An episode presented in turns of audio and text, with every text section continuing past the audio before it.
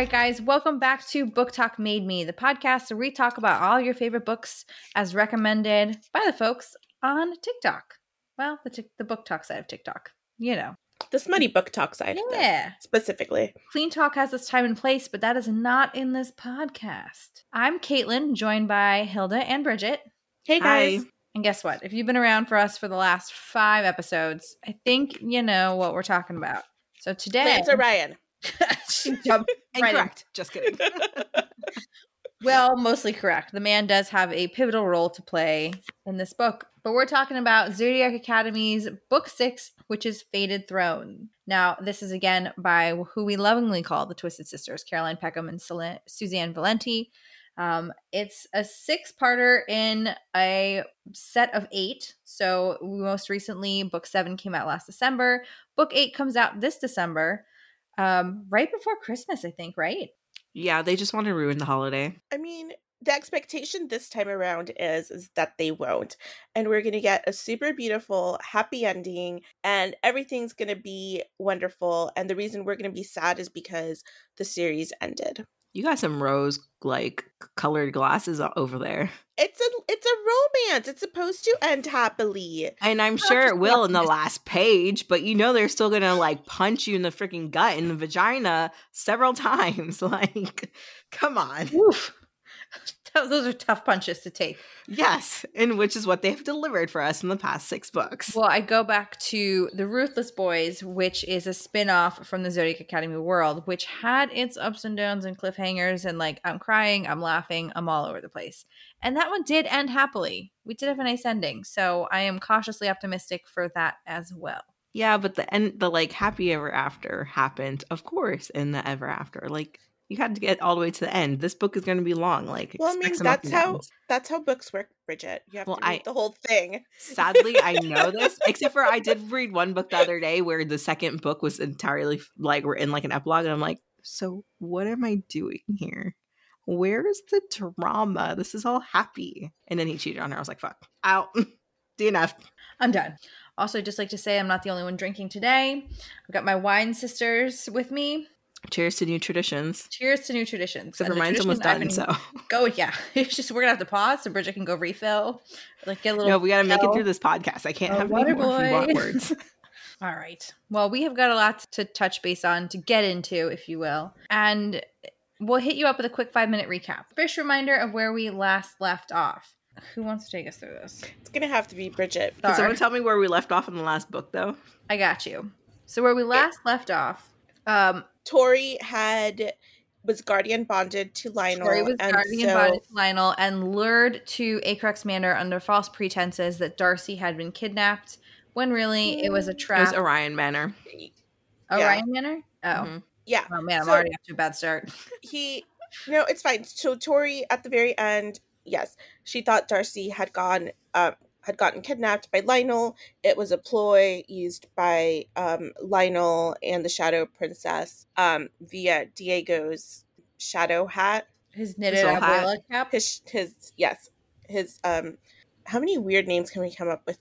In the book, they beanie. actually call it Soul Hat, but I like Abuela Soul Hat. Like, you know, Um, it Honor the covers- witch who made it. So, anyways, there's this big battle. Um, Darcy's able to burn off the shadows, but Tori gets guardian bonded to Lionel, and he takes her um, back to somewhere where she's getting tortured, and she actually lets herself get lost into the shadows. So we have like Shadow Tori. Right. And she did this to protect everyone else. Uh, Darius was about to die after an altercation with Lionel and Clara. Um, so she did this to save her friends and ultimately made the sacrifice that was required to, which was predicted by Gabriel, Yes. um, and then went back with them.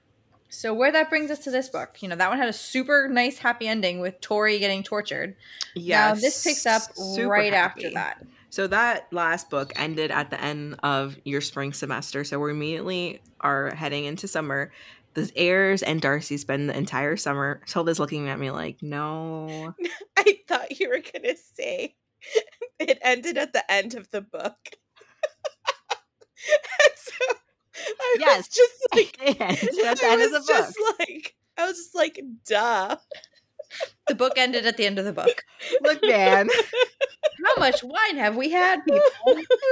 couple sips. Give me some credit. Sorry. It's me. I'm delirious. Um, we actually And haven't I'm drank one- that much wine, so I'm the one I'm not even drinking. I have like caffeine water in my cup and green Fuck is juice. caffeine water. Okay.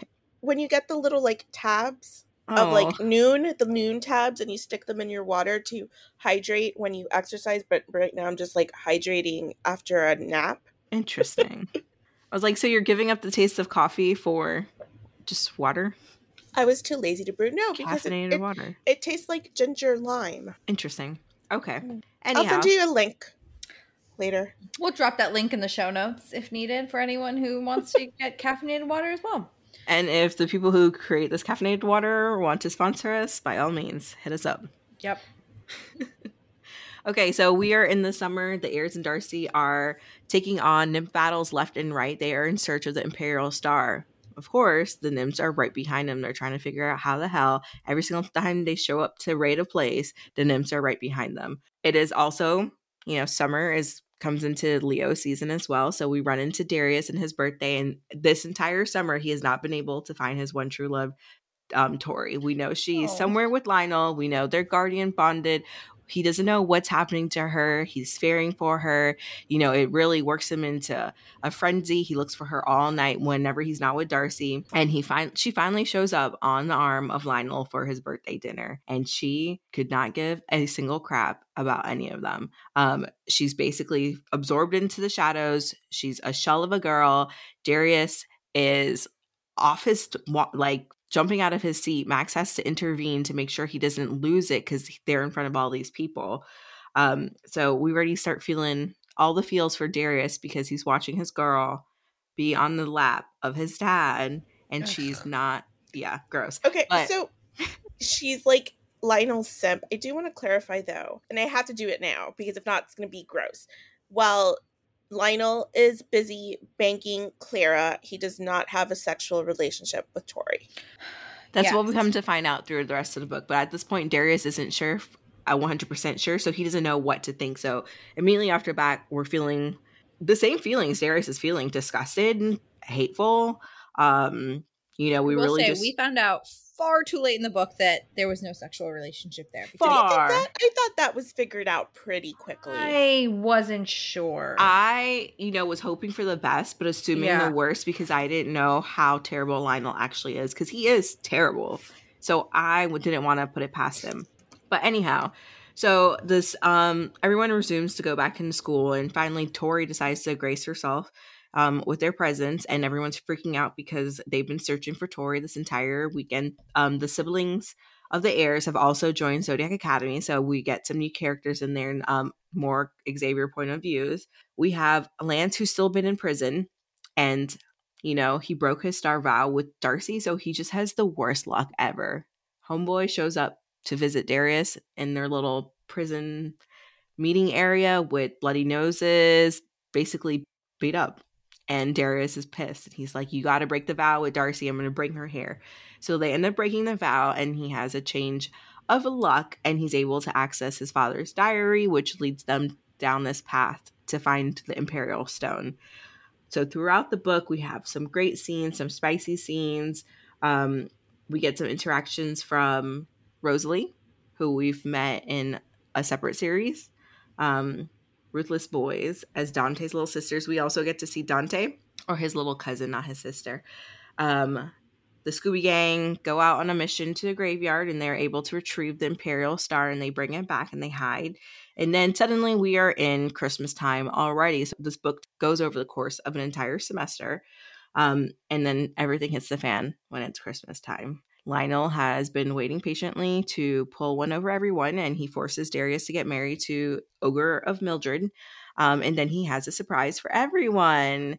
Uh, he basically captured Lance because he was on the run with Darcy and threw him into the pit where they have the nymphs battling out with him. And so there's a huge fight scene that breaks out. Really, the rebellion comes out in full force. This is the first time we are seeing people in the rebellion outside of the Zodiac Academy students. Um, the full might of Ass Club. the full might of Ass Club and beyond. Meanwhile, Darius, you know, we find out he does not get married to Mildred, and it was Gabriel who was helping him out. And One of my off- favorite scenes. I can't wait to talk about that. It's so funny. They go on a mission to save his sisters because Gabriel tells Darius, "Hey, one of my sisters is going to die today unless we go here now." And da- Darius is like, "Let's go." The stars give him the option to save Roxy, and he lives, or he gives his life for her, and he gets to spend one year with her without any bonds, without the star. Um, what's the ring called again? the Elysian Mate irises, the star-crossed. Yeah, without the star crossed um bond or curse, and he takes it. And Darcy lives, Tori lives, but they're on the run because the nymphs show up for the attack and things get out of hand. So now the Scooby Gang and more are on the run. The only thing I think you missed is that Lionel declares himself king. Didn't he do that last book? No, that was this book. it's hard to tell. He just No, well, I think he declared book. himself king in the last book to his smaller group. And I think this was his public decry that I am the king. Yeah, and he like forces the counselors to like bow to him because he was like, "Oh, I had a dream," and he's like, and he reveals that he has the shadows. I really thought that was last book, but also I've been listening uh, to these on speed, like the fastest way on audio, and you know just went from one book into the other. But this makes sense. Um, yeah. So Lionel's an asshole. Moral of the story. I mean, well, the moral of the story is we don't really want to talk about that inflated iguana too much. But yes, that was a pivotal plot point where he declares himself king and uh, the classist, orderist uh, bullshit that he has put in place kind of comes together. Yes, and we also get the creation of the cunts, the Kings United, or the Kings, yeah, the Kings United Nebular Task Force. which is the best club names.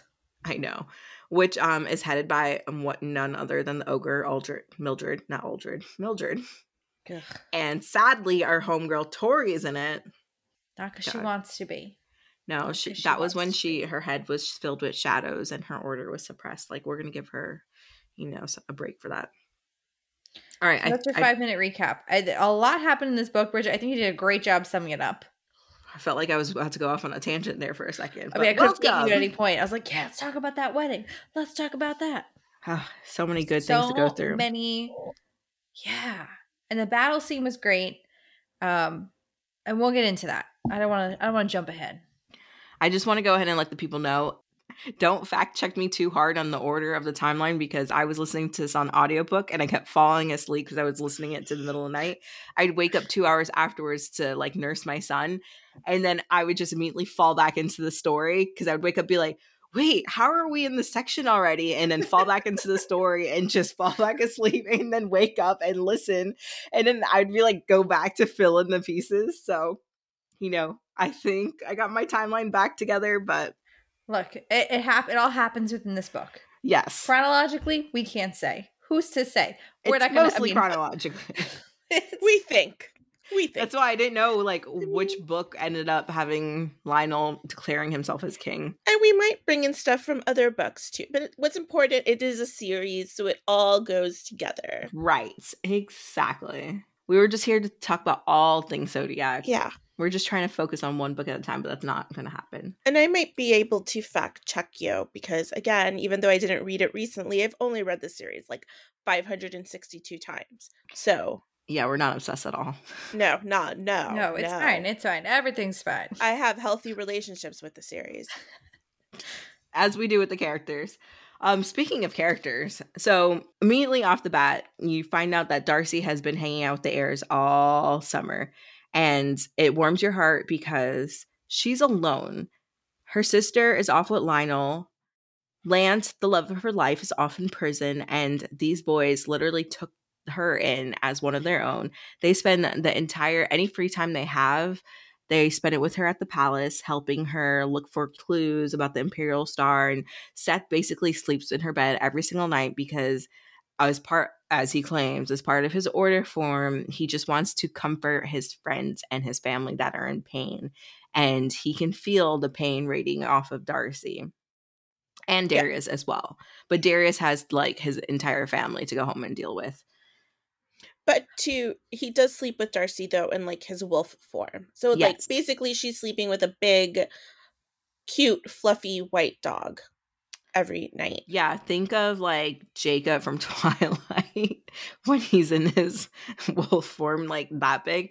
Um, but you know, he does, you know, transform back and every occasionally he'll still be naked in her bed. Just And you I love the character arcs they all go through, where they all started as enemies from the beginning, and now they've really banded together and have really shown their love and support for Darcy. And it was just like so sweet to see them all come together. Even Darius is like they have that they sort of established in the last book they have this like brother and sister in law vibe, and you see a little bit more of that banter come into play, which is Oh, that comes in strong in this book because immediately Yeah. both of them in their own POVs, they admit like Darcy or Darius was their crutch for the summer and they like the heirs are great and everything, but nobody truly understands the pain like the other D person.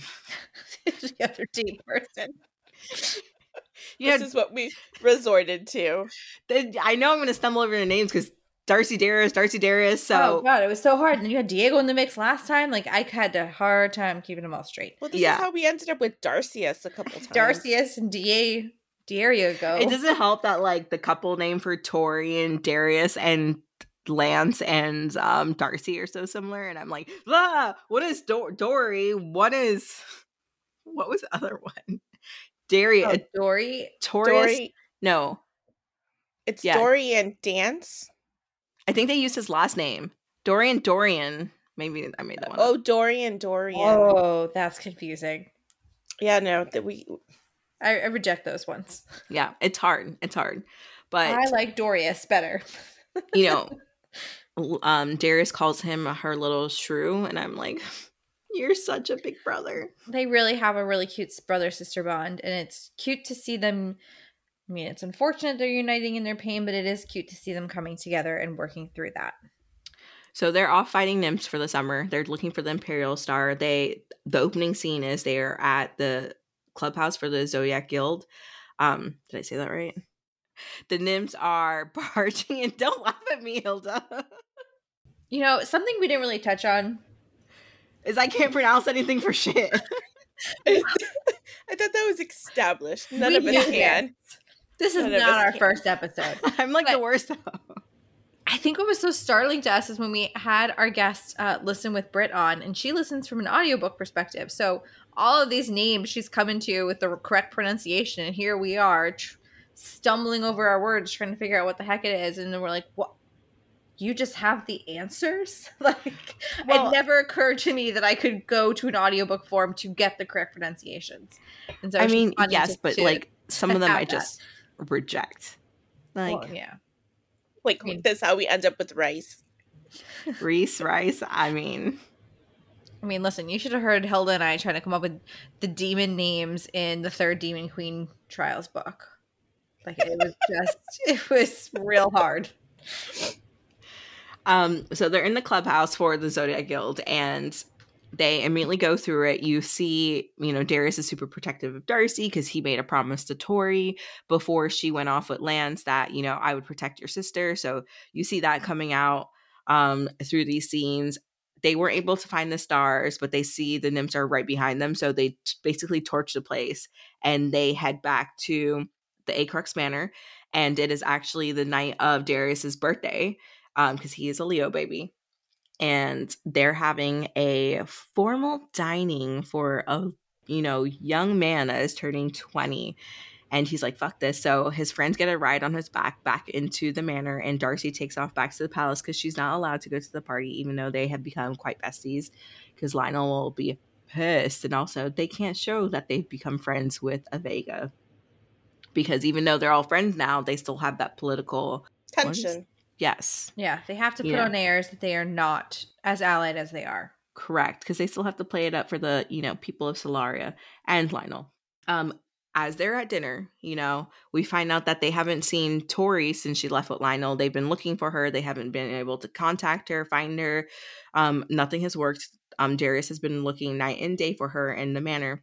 Lionel walks in, strolls in with Clara and Tori on his arm, and Darius just stops. Like, his entire body clenches up basically because he's seeing his mate in the hands of his father and she is just a shell of a girl. Like the spark that he loves is not, not there. She's just you know making eye contact smiling. People are shocked because not everybody knows that tori has become his guardian bond. So this is the moment that he reveals to everyone else that she is guardian bonded to him. And he says oh she's seen the light. And you know she sends clara off to go sit in her own seat and he pulls tori into his lap during the dinner. Like the worst. these are the moments that I'm like, yeah, you know, I I feel like he would force her to, you know, have sex with him because he's such a terrible human being. Meanwhile, Claire is using her shadows controls to keep Darius in check, so he can't even do anything to Lionel because, you know, she's bonded to protect him. Also, she has like a huge boner for her daddy Acrux. Ugh. Ugh. Um, Full body. so many things wrong with this so many things wrong with this um and halfway through the dinner lionel sends her on her way back to wherever the freak she's been hiding out and darius tracks her and he realizes that she's afraid of her and your heart immediately breaks because they've been through all of this and suddenly she's flinching in his presence you're like oh no what's going on Uh-oh. here You meant Tori, though. tori yes Yeah, did i say Dar- darcy No, I I think you said Clara. yeah, because we were talking about Clara, and then Yeah. So i mean tori Tori now and that was tough to read because you just start you saw them in the last book sort of rekindle their romance and realize we do want to be together. We made a mistake. We're gonna come back together.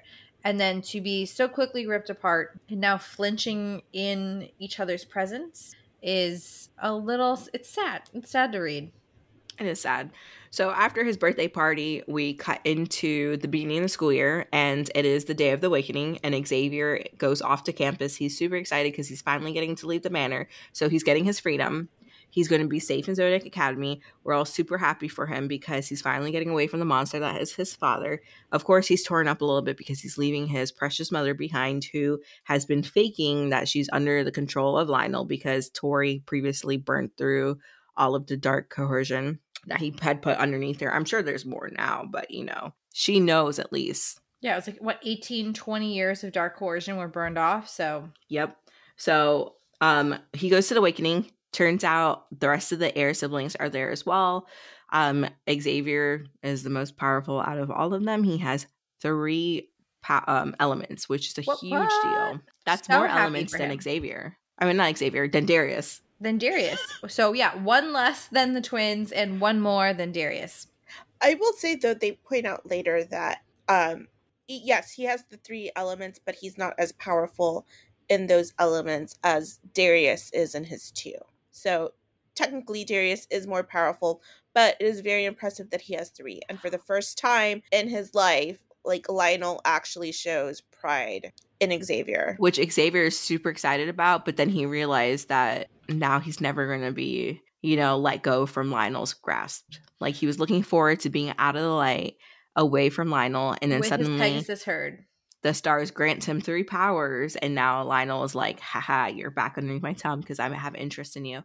But also, they the reason why he's not as powerful as Darius is because Darius and the rest of the heirs were awakened younger than everybody else. So they've had more time to hone their craft and really build up to the strength that they are.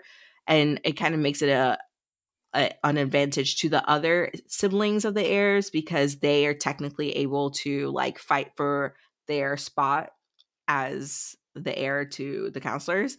But that will never happen because they were awakened so early. Just What did you guys know. think of the other heirs? Um, Caleb's little brother, what is his name, Hadley or something? He's fine. Yes. And then Seth's, I guess, has twins that like younger siblings that are there. They're all right. It's really, um, It gives What's it her gives face? tertiary character energy. It's not I didn't feel any kind of way to them. I was like, You're there. I don't really care to read about you. I only really care about Xavier. I couldn't even tell you all their names. There's isn't there one named Athena though? Yeah, Athena- it's Yeah. Athena and there's Hadley, Hadley. Huntley. Hadley or Hadley or something. There's Xavier, and then you and then, Max's little sister. I want to say her name's Elise, but it can't be because Elise is. It must be Alice. It is Alice. is Alice. There's one we're missing. We're missing Seth's other. Twin boy one, the boy yeah. twin. Yeah, he who shall not be named. So I will say, like, I get why they were introduced as a plot point, but I really felt that the um the heirs siblings are like filler. With the exception of Xavier. Like even in book 7 when they're in the book, they're just kind of just like there. Maybe They- they'll have a higher purpose in book eight. Like maybe they come to the rescue at some point. Uh, Well, they're It's like they needed sure. someone to fill the spots in case anything happens to the heirs, I guess. Like I'm thinking about it in that way, but yeah, they also needed filler because Xavier needed a place in this book. You know, he needed to have some sort of friends somewhere for him to be in Zodiac Academy, so that way when we interact with him with the older kids, you know, he can be off and we're not. I don't know. the, the heirs are vanilla for me. They're not bad. They're not great. They're just vanilla. They're They're fine. vanilla. Grayson. Grayson is Grayson. Seth's other. Grayson. And that's a quick fact checked. She she's good at what she does. Yeah, man. I serve a, a role. The, the secretary of Ass Club right here. um, Geraldine would be so proud. We also learned in the last um, episode of our podcast that Geraldine has a thick Southern accent, and we know that from the audiobook. So if you haven't listened to the audiobook and you're wondering why, that's why. Anyhow, um, it's true. She does. she does, Well, and I love her We for it. learned. We learned she did. It's, I think it's funny that like everyone knows what a southern accent is, even if you don't live in America, because the Tw- Twisted Sisters are from England and they wrote a southern accent into. Well, I guess like Southern books. accents traditionally have sort of that flowery way of speaking where it's like, well, slap my ass and call me Sally. You know what I mean? Yeah. Like those things where you're like, she wait, what? she definitely has this like her versus her dad. She definitely has that southern twang to her, and I'm like, ooh, girl. Ooh. I love her more for it. I, I do. I really do. It makes her like extra, you know. Um so we're at Zodiac Academy now. Everyone's in the orb. Guess who shows up at the orb? None other than Tori and everyone. Darcy, this is the first time Darcy's seeing her sister since she went off with Lionel. And she's immediately like, Oh my god. Tori, where have you been? Are you okay? And Tori is like, Get away from me. I don't know who you are. Don't touch me because Tori has been in the shadows basically the entire summer. And we find out after this because Darcy tries to hold on to her to connect to her Phoenix fire, and she realizes her order is not there at all. So she her order is being suppressed, which means that that gives Lionel more control over her. Darius is also like trying to talk to Tori because he wants her to come away with them so they can finally talk. And she's like, "Get away from me!" She flinches again, and the rest of the heirs drag the both of them out of the orb and they're like okay we need to make a plan on how to save tori. We need to get her an order um suppressant antidote and we need to trap her to give it to her so at least that way her order returns so she could burn away anything else that lionel tries to command her to do. Which is going to be a lot harder because that antidote takes several weeks to brew um but then darcy's like i know where to get it. My big bro gabriel is going to be able to find it because he comes from a very um He comes from the shady part of town. yeah i was going to say a criminal driven part of town and Um, we love he's him got more the for world's it greatest thief for a husband-in-law, right? Brother-in-law. spoiler Ruthless but boy yeah He does. He also has a master potion maker as a That's husband-in-law. uh-huh and he has a notorious um i want to say gang leader as his brother-in-law Husband in law. husband-in-law yes God, I love Ruthless Boys. I can't wait to get into that. Ah, me too. I love their characters. Um Tori joins Mildred. Mildred also comes into the school now because or was she already there? She She's was already there already from there, last book. but she really comes into her own with a cringy face in this book. Yeah. So she meets up with Tori. They all join this CUNT as what's the abbreviation for it? Or what's the words for the The abbreviation? cunt. The cunts. yes. Um, the King's United Nebular Task Force. Okay, so was that the no? That's Horus group. Horus is the first one that Tori joins, and then that group gets created after Lionel becomes king. Yeah, no, Tori never joined the Whores. The Whores was started, or I'm sorry, the Horez was started by Mildred after the twins declared that they were gonna run for the throne. I thought she was, but she hangs out with them. And you're kind of immediately like, what the heck, Tori? But you understand that she's not right in the mind. Right. She's disinterested. She doesn't say hello to her friends. You can tell something is like she's you can tell she's under the influence of something. You just don't know what. Of course, we know. I mean, I'm sorry. her friends don't know what.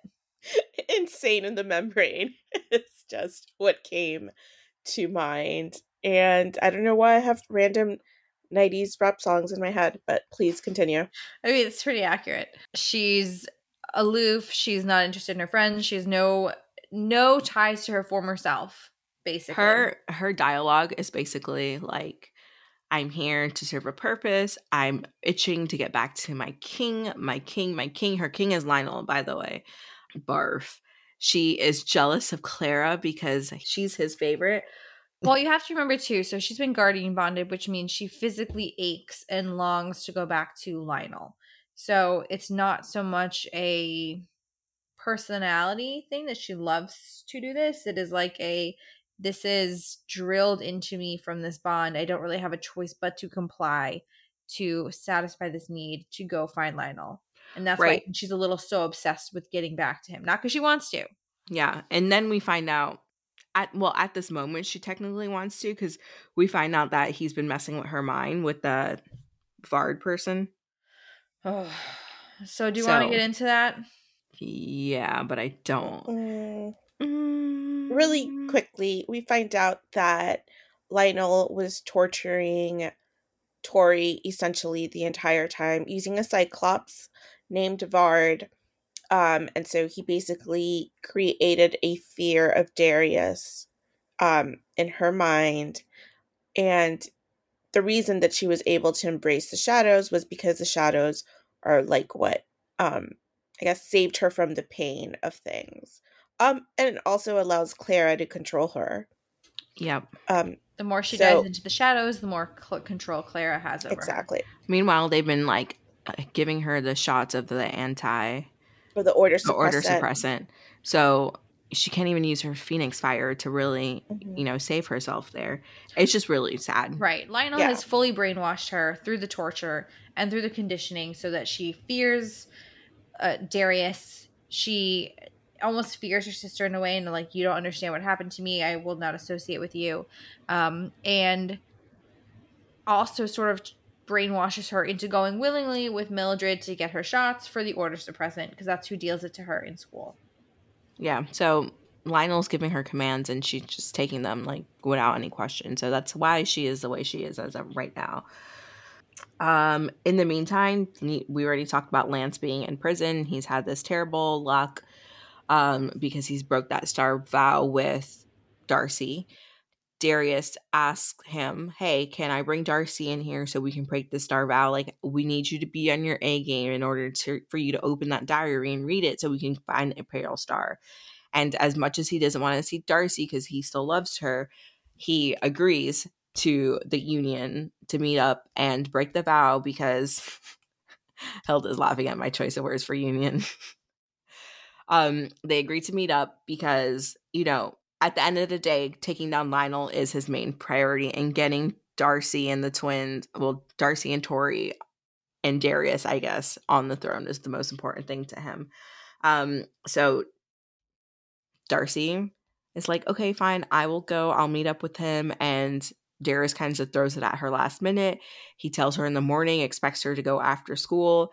And her lovely brother, Gabriel, you know, he sees it coming and he delivers a dress via Geraldine, this beautiful blue that matches her hair ball gown because, you know, he still wants her to be happy. And even though his best friend, like, messed with her heart, he wants her to wear that dress and they want them to, you know, come back together, forgive each other and move on and stuff like that. So she puts on that dress. She heads into the prison. She's like, five minutes only. I'm going in there. I'm breaking the vow. I'm getting out. Darius, like, this is not funny. Darius is like, yeah, yeah, I understand. He shoves her into the room, locks the door, and says, you you got to figure it out. Sorry. And she's pissed. Lance walks in and he is, you know, he was muscular before, but because he's been in prison working out, homeboy is jacked. His hair is grown out. He has more of a beard. You know, he's looking a little bit more rugged. And immediately her her like mind is like, great. How is he still so fine? And why is my body reacting to this when he broke my freaking heart? And he's like, Blue. You know, as soon as he says blue, your heart immediately explodes. And she's like, Well, I don't know how to do this. So just tell me how to do this and we can get it over with. And you can tell, like, instead of him wanting to push her away like he did last time, he really wants to just embrace her and be with her and, you know, apologize. And she's having none of it. They break the star bond, their star vow, and they go their separate ways. And so he's just pining for her now. Um, just really small editorial note. Right before this, um, is we have the scene where Lionel decides to declare himself king. I still, you know, keep passing over because I just don't want we it to refuse to accept this narrative, so we just don't Yeah. mention it. and so the reason that that is important though is because he starts like setting up all these laws that there's to be like no order mixing so you can only hang out with people of your order um, in school he separates the stronger i'm doing air quotes orders from like the lesser orders and he really only gives the stronger orders like you know good instruction while leaving you know the lesser orders to do their own thing. So, on behalf of like, you know, all our main Scooby gang, they're basically finding different ways to hang out with each other and, you know, flaunt Lionel's rules because they hate that guy, um, rightfully so. And so they've essentially all started hanging out um, at King's Hollow, the clubhouse, the tree clubhouse. Yes. the tree clubhouse. Um, so that was it. That's all I wanted to add in. Yeah. Um, sorry about that. I just, you know, blocked that from my mind. we I moved on in understand why you reject the narrative. I get it. I get it. Who wants him to be king, really, other than Clara? Uh, let's see. Where were Oh, Wait, we? I haven't said it yet. Fuck that guy. Okay. Feel better now. Okay, one more time for the people in the back. Let's go. Fuck that guy. A little bit louder. Um, It's a full church moment. Hallelujah. it should be that TikTok. We should make that TikTok and put it on the page. Um, where were we? Okay, so they broke the star vow. They went on their merry way. We cut into the scene that they're going to attempt to capture Tori to give her, you know, her anti-suppressant um injection. And she this is the heirs plus Gabriel. They all tried to like get into this plan to trap her on the way on a walkway and she gets away and she's not allowed to hurt them based on Lionel's commands. So she flees, runs back to her dorm, and this is a sickening part.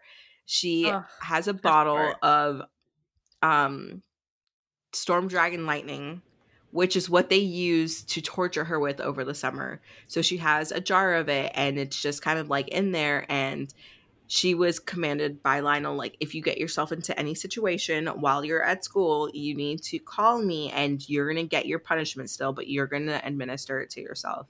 So she gets him on the phone and he's in a meeting. He's like what is it? And she's like i almost got captured by the heirs. And he's like i'm so disappointed in you. Give me a second. He's like you know what to do. And she's like yes i'm ready. And he's like give me a second. I need to like get out of this room and he's basically like breathing into the phone like this is getting him off and i'm like Ugh, you It was sick so fuck. hard to read. you are sick and he's like okay go ahead and do it and so she opens the jar and she's basically struck by lightning from the storm dragons like lightning bolts that are in this jar and she's on the floor just in pain and agony and he Screaming, commands her. writhing in pain, burned. yes and he commands her you're not allowed to heal yourself you have to sit there you can't use the shadows to like dive into to release your pain and he tell he gives her like a certain amount of time before she can use her shadows and he tells her to just stay there until he sends someone for her um to heal her and that I think she's he not like allowed coerces her into this also. yeah it's real bad and so immediately we you know we've always realized that Dar- not Darius Lionel's had he gets off on pain and it was really in this moment when he like leaves and he's breathing into the phone like he was like really overly enjoying this i was like you sick fuck like you're horrible i hate you i hate you and i still hate you poor tori Yeah, I'd forgotten about this. like i forgot he was king Yeah, no. It's Uh, oh, That's a I normal forgot. scene to black out. oh Ugh. god it was horrible Luckily, the Oh, sisters. Fuck that guy. Fuck that guy. A little bit louder in the that back. guy. Fuck that guy.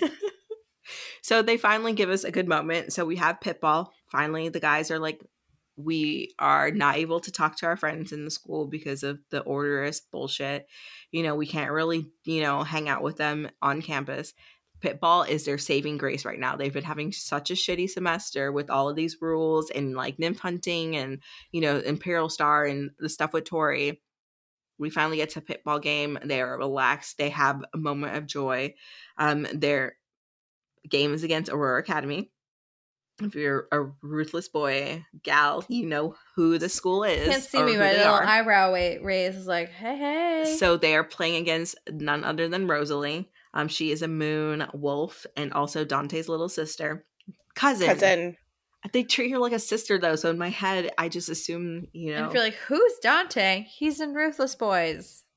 he's also Storm Dragon and See how it all comes together. Yeah. Lionel pays special attention to him I will say, in this book in particular, there's a lot more Easter eggs to Ruthless Boys. yep. And they don't call it out specifically. They just drop a little, like they just mention a storm dragon, and you just know who it is. Yes, because we read this book, the series first, and then we went back and read Ruthless Boys, and then we're finally like, oh wait, it's starting to connect. It makes full sense. It makes me happy. Yeah, specifically in the the battle scene. You know, I'm gonna skip ahead a little bit to the end, but there's a battle scene, and they kept mentioning this Nemean lion, and they mentioned him a couple times. I'm like, who is this person? I don't recall this order form, but they mentioned it enough where I thought he must be important. It's my boy Li- Lionel, not I Lionel. well, I just Leon. read that. Leon. my boy Leon. Wrong L. Wrong But L. yeah, I was so happy rereading it because I was like, oh my god, that's blah blah blah. This is blah blah blah. This is blah blah blah. Oh my god. And I think they even mentioned like there's a purple haired girl Mhm. riding a Nemean lion, and you're like, I know. you. yes. And even Caleb's like, my cousin just sped by, and I'm like, I know who your cousin is now. I know was who great. it is. It was great. I was like, I feel like I'm such a fan that, you know, I know these things that an average reader would not know. It was a real like winning moment for me. I think it's a winning moment for it all. Anytime you capture an each it, anytime you catch on to an Easter egg, it's a good time. Yep. So they, I don't, they won the game, but Rosalie was still like given the award for best player because she's a badass on the pitball field. Um, you know, Seth has always thought, oh, she is, you know, the head of her pack. She's a strong wolf. That would be a great mate. But they've also found her very attractive because she is. And she has like a badass attitude. Um, so Seth and her and him agree that they're gonna head back to his dorm and, you know, get a little frisky with it. Threesome. What more can I say? It was hot. Just to clarify, it was Seth, Caleb, and Rosalie. Yes. Who did I say this time? Well, you said him. You said Seth, Rosalie, and him. Oh, yeah. Sorry. Because in, I think this chapter was in a Caleb point of view. So I was like him in my head. Yes, it is Caleb, Seth, and Rosalie. And we already know previously that Seth has been getting some feelings for his bestie, Caleb, through um, their little hunting situation and biting situation that they got going on. So they have their threesome as they're finishing. Instead of looking at the girl, because you thought that would happen, they're staring at each other's locked in a full on glaze. And I'm like, we see what's happening here. Rosalie also, because she's a moon wolf, she knows things and she's like, Yeah, I'm gonna head out. Thanks, this was fun. Like, how often can I say that I bagged two ears at one time? But I'm gonna go. And they're like, Don't you want around two in the morning when you wake up? And she's like, Yeah, as I see things, like I just know things, like I knew things about my my cousin and his mate, and you know, I know what's going to happen here, and I'm good. But thanks for the fun. It was real great. I'm gonna head back. Um, and instead of going their own ways, Seth and Caleb decide to cuddle in bed and they sleep there for the night. So, you know, Seth was probably really happy. He even jokes and he's like, Well, if you really want to, I'll give you head in the morning if you have like a morning boner. And I was like, Seth, we know you want this. Just say it. I think Just this is where they sort it. of allude to another threesome they had had in the Shimmering Springs. Mm-hmm. Yeah. And if you read the Foxy Tales companion, um, that the sisters put out earlier this year, um, you'll get that little interlude. Giving the people what they want. That's what they do, and give you heartbreak as well. Um, so meanwhile, Lance is still in prison. His luck has changed. Uh he's no longer the most unlucky bastard Oh in wait, there. sorry, sorry, sorry. It was in the night. That part was in the Nightingale anthology that they put out for Ukraine, Yes. not in the Foxy Tales. Oh my god, Published you're right. Because Foxy Tales is your pool scene. yes. Foxy Tales is the sh- the sh- the not the shimmer the The Tori. Darius shimmering spring, the pool scene and some other stuff. Yeah. There's a lot of POVs. So I suggest you hop on their Facebook group and you find out what's been going on and buy slash download all the books and all the POVs and just enjoy your life because it's a lot. Or don't Yeah. enjoy your life know what? because it's a lot of heartbreak as well. The sisters giveth and the sisters taketh, but they also like to give us some extra novellas, which we don't mind reading. which we eat up in two seconds. Yep. Yum yum yum. So back to Lance in prison. He's no longer the most unlucky bastard in the world. His luck has changed because the star vow has been broken with Darcy. Um, or he's been released from the star vow with Darcy because he broke it. He we get another Ruthless Boys um Easter egg. We meet someone by the name of Roary that he knows in prison who is siblings with a certain somebody's husband-in-law. Spoiler and he hands him a letter and he's like i got this letter from gabriel also known as noxie and he wanted me to give it to you. And the letter basically gives him directions on what he's supposed to be doing for the rest of the afternoon from what he saw. So gabriel can't outright tell him hey go do x y and z. He just gives him a little like hints on what to do throughout the day in order to get him from point a to point b to get them to what they need for the imperial star so Lance being Lance is trusting his best friend, which is Gabriel, and is like, all right, Noxie, you know, I'm gonna trust you this time. Some of the things are really weird, like just trust the wolves, go with this, go into the bathroom, do this. He basically gets a knife. He ends up in the library. He runs into one of the inmates called a poltergeist, who basically just like roams around the library and doesn't talk to anybody. Um, the poltergeist, we find out his name is Jasper, and he also has a guardian bond with someone who is dead. We come to find out that this person was Craving Dyer, who was Lance Orion's father's good friend. And he his house was also raided by Darius and Gabriel and Darcy with Francesca in the previous books. Yeah, that that's the body that they burned. Lance, Lance. You said Gabriel. Did I say Gabriel? Yeah, God, guys, I'm so sorry. it's fine. I'm here to obnoxiously correct you I'm Via glad my- someone is. via my facial expressions, and then you're like, wait, what? I'm glad I'm looking at you because I would have just kept rambling on. Um, yes, Gabriel wasn't there, but Gabriel, you know, it's always Gabriel. top of mind because he's in Bridget's um white shoes list. I just have that thing for that harpy, guys. Give me a break. Um, so we find out that they are all friends, and you know, the poltergeist has waited so long. Jasper, I'm going to call him Jasper from now on. Jasper has waited so long to approach Lance because he found out that he was guardian bonded in an Ascrux, as Tori likes to call them. Um, and those people are not to be trusted. But through all of these things that he's done today, this, you know, he's put him in this situation where he finally approaches Jasper, and Jasper finds out, oh, you are your father's son. You look so much like him. Um, and then he finally confesses that he was meant to be in this prison at this time because he was waiting for Lance to show up all along. And his father, which is Azriel Orion, Jasper, and what is his name? Craving, Cravine. Craven. Dyer, Dyer Mr. Dyer, Mr. were Dyer. all part of the Zodiac Guild, and they were tasked by the king and the queen to protect the Imperial Star. Now, Lance is immediately like, "What? Uh, am I supposed to believe this? Um, he was a little taken aback because he knew that growing up, his dad was really close with the Acrux and his mom as well. So we find out that his dad was playing double agent this entire time.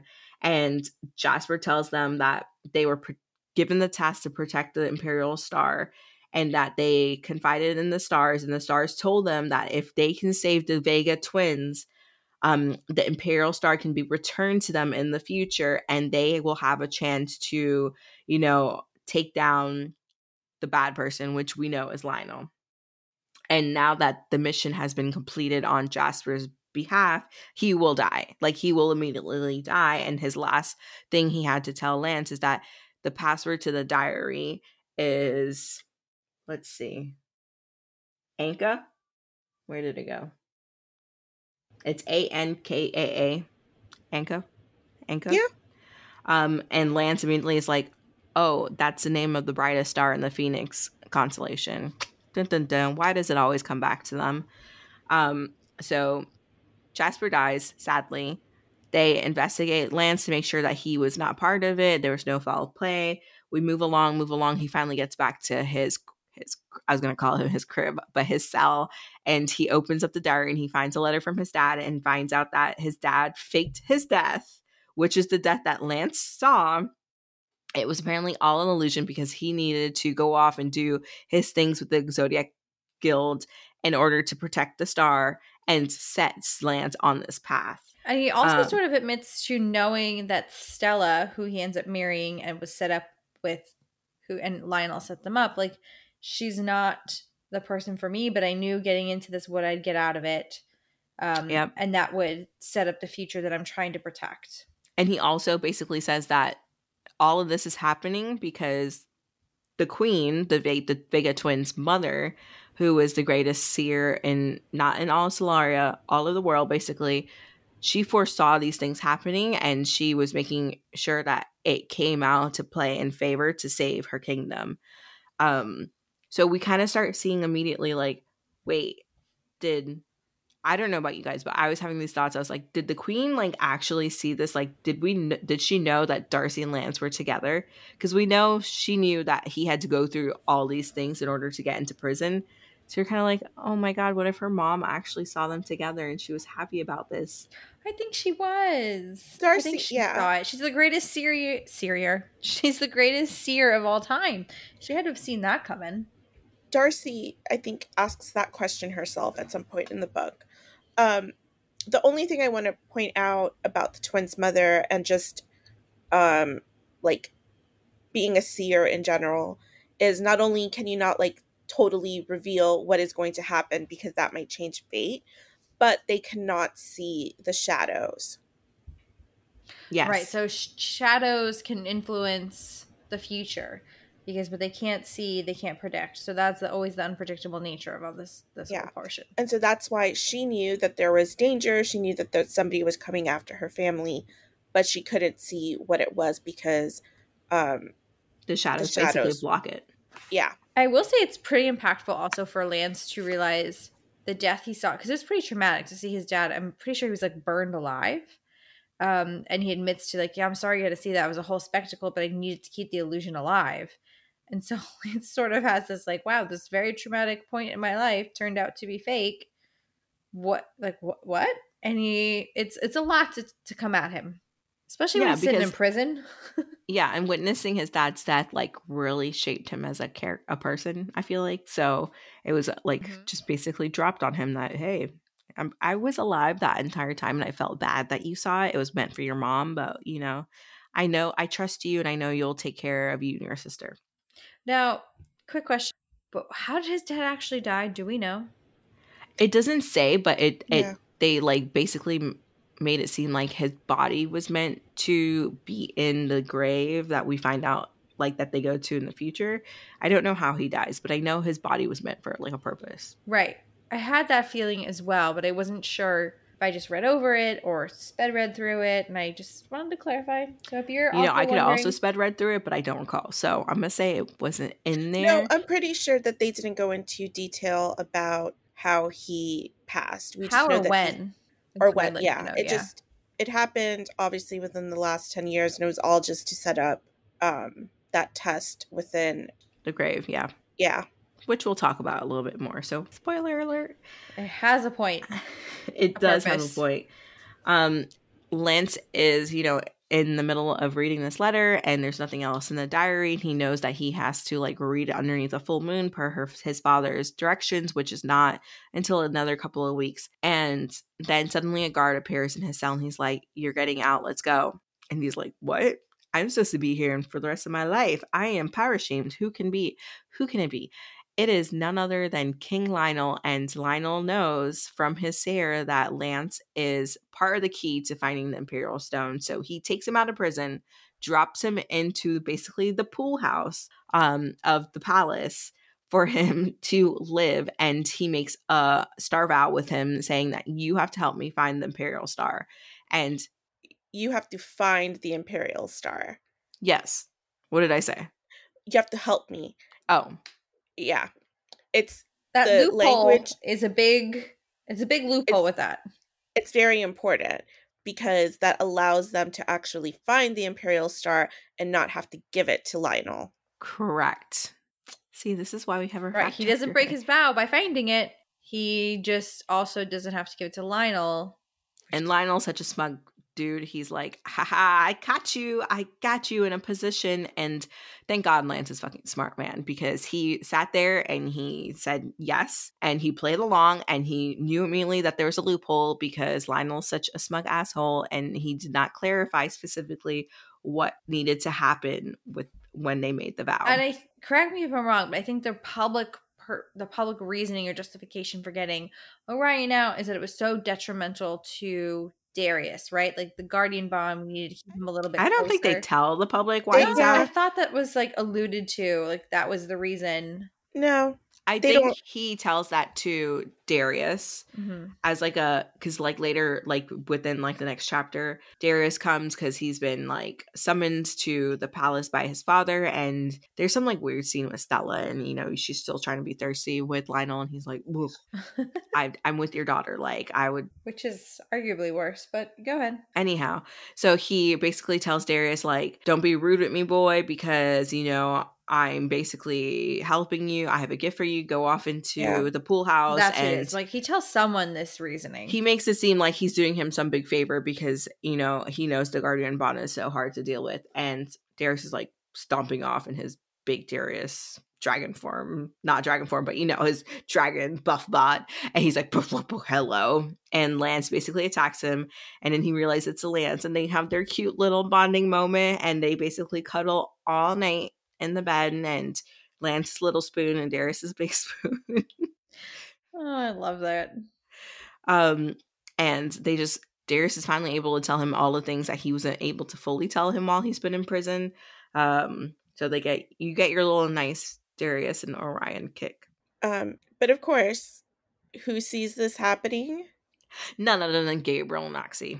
And he immediately calls up Darcy and he's like, Hey, um, meet me outside of the barrier and bring the mutt. The mutt meaning Seth, because who else would it be? Because they were together at that time. So they meet up together and Gabriel, I don't even remember if Gabriel told her, like, oh, Lance is out. He's like, we gotta go. And I need your help with something. She's like, all right, let's go. My big brother needs me. Let's go save the day. Woo! They end up on the palace grounds. She has to use her like touch to open up part of the tunnel system because she is a Vega and that it, the tunnels run are set up to be a, locked. yeah there's a weird tunnel system um that is Only access through Vega blood. exactly and so gabriel is able to use her um to get through the tunnel system eventually at some point the twins or end up giving him a ring with their blood so gabriel also has access to the tunnel system Yeah. So they go through the tunnels, they end up in the clubhouse, and as she cracks open the door, she realizes what's going on and that Lance is in the pool house. Darius is cuddling with him in bed. Seth jumps over her, jumps into the bed, and Millie tack- uh, tackles them because he's a, like a snuggly little guy, right? Still hate Seth. But Darius throws him off of them and pushes him like he hits the wall and Gabriel's just standing there laughing because he knew this was going to happen all the time. Like I love Gabriel. He cracks me up. He sets this shit up too. he does. I love amusement. when Gabriel sees these things and just like, I'm not gonna tell you what's gonna happen, but I'm gonna laugh about it. Right. And I I don't remember, but like I know Lance at some point like sees Blue and he's like he like runs to her and he's like Blue and she like pulls back because she's like, No, we're not doing this. Like you broke my heart. I cannot forgive you. I like I I don't trust you. And to her, that's a huge thing that we learned about in the first book. Like it's so hard for her to trust people because he broke her heart and gave up on them. Yeah the other thing is, is Seth is being really strangely touchy feely with Darcy, even though we know that he has a thing for Caleb. Right. So what's going on here? So we don't at this point he's just being Seth and he's super cuddly and whatever with her. And after they leave here, he realizes how jealous Lance had gotten over their touchy feely, and he decides to take it upon himself to reunite the two of them by being being a complete asshole and texting Lance pictures of him and Darcy making it seem like they are together and they're secretly a couple to piss him off because he wants Lance to fight for his girl and then they're gonna fall back in love and Lance is gonna become his new bestie according to him. The kid's delusional. I mean, A for effort, but like your method of madness is bonkers. It's I mean, spoiler alert, it kind of works. I mean, And it works, but also like Seth, come on. It's also hilarious. You know, I've said time and again, I just saw it this week posted. I don't, you guys don't watch the show, so I hope another listener does. But Seth is Klaus from the Umbrella Academy because, and people validate, there's validation for this in the, um, I watched Twisted it so long ago. I have to go back and rewatch it. he's just like very touchy feely, a little bit sassy, into everyone, everything, and it's just I'm like, this is this is who this man is to me. And so I've always said this for a while now, and so I was just saying it's very validating for me to see this in the reading group Facebook page. Um, I think it's the Caroline and Susanne's Reading Tribe is the name of it. In case you're like, what group is this? And I want to be in on it. Uh, that's the name of it. So there you have Seth Klaus. Continue. You should on. join the group, the Facebook group. It's like great to see people who are exactly like you, and you can have feelings like Caitlin as well. Like I feel validated. Um, before they left the pool house, um, Darius is like, "Hey, I'm I'm sorry. Like I missed our session." Which we forgot to tell you guys over the summer, Darcy and Darius were also working together to burn away his shadows the way she did it while they were at the Orion Manor, um, unsuccessfully. And so she's like, okay, we'll try it again right now because Lance wants to see it to see if there's anything he can do to help the situation. As soon as he starts burning, she starts burning Darius with her Phoenix fire. I mean, when I tell you burning, like he basically burns his skin off, and other people have to be on standby to, you know, heal him immediately. And they get really close to him dying a lot. So she's always afraid to do it. But he just, he's like, no, I need this to happen so you can break the shadows from me and I could finally attack Lionel because that way Clara won't have a control of me anymore. So, you know, there's a lot riding on it. And as she's doing it, Lance not only feels the pain, but he basically pulls her away from Darius because of the guardian bond. And then she immediately realized the entire time she was hurting Darius, Lance was in prison feeling it in a 10 times because that's how the guardian bond works. Like if your your what is it called? The person you're supposed to be protecting feels pain. That's how you feel pain to know to go to them. I think that's right. So they go on their merry way. We cut into a new chapter, and Lionel has requested that Darius comes home with um, his brother Xavier. They have a huge announcement to make from the palace. Meanwhile, in the kingdom, the nymphs have kind of moved in, and there's this issue where they do not have enough Fae to get power from to be able to stay strong. And that is a problem for Lionel because he wants to keep them happy and he needs them strong in order to continue on with his world denomination. He makes an announcement to the public. And when I say he, King Lionel makes an um, announcement saying that how he found out that this specific order, the Tiberian rats, have been stealing this specific gemstone to be able to increase their luck and make them more powerful. We're talking about like little tiny rats who people already think are, you know, not the most powerful because they're not. Um, but you know, Lionel is all with that orderist bullshit. And he basically tells them we're taking them in for questioning and, you know, we're gonna be rounding them up. and they bring out Eugene, who we know from Ruthless Boys, and he's kind of like the face of that entire order. And he's like, "I didn't take anything. I bought these with my own money. It's it's fine. Like, wh- why? I don't. I didn't do anything." And he's trying to like prove that he's innocent. And Lionel's just like, "Enough with this," and he takes him away. So now we know that things are happening in the kingdom, and shit's about to go down. Yeah, it's it gets sounding very World War II concentration camp be separating Very much so. Separating of the groups based on their orders and he kind of sets them up you know there's not a real lot of foundation to these claims and uh, some people believe it and some people didn't just like uh, what world war ii was happening Um, can I just ask very politely that you stop calling him King Lionel? That's almost as bad as like calling him daddy. Like just like I get this like physical revulsion. it's like flesh tentacles all over him. So just you can just call him Lionel or like asshole iguana or fuck that guy. Okay, But, fuck like- that guy. King Lionel needs to that needs to stop. yeah you're giving you're being too honorable to him he has no honor yeah, fuck Well, that guy. I just wanted people to realize that at this moment he's technically king, but I know they can't see my air quotes when I say it, so apologies. which is funny because i'm like yes i'm with you on the air quote advance. so this is happening. Darius, of course, is like, great. Now we have to deal with all of this as well. Everyone is kind of like, oh shit. Xavier's also like, oh shit, because it starts with the um, Tiberian rats, and we know they're going to include other orders as well because it's Lionel and he's going to do whatever the fuck Yeah, he like- wants.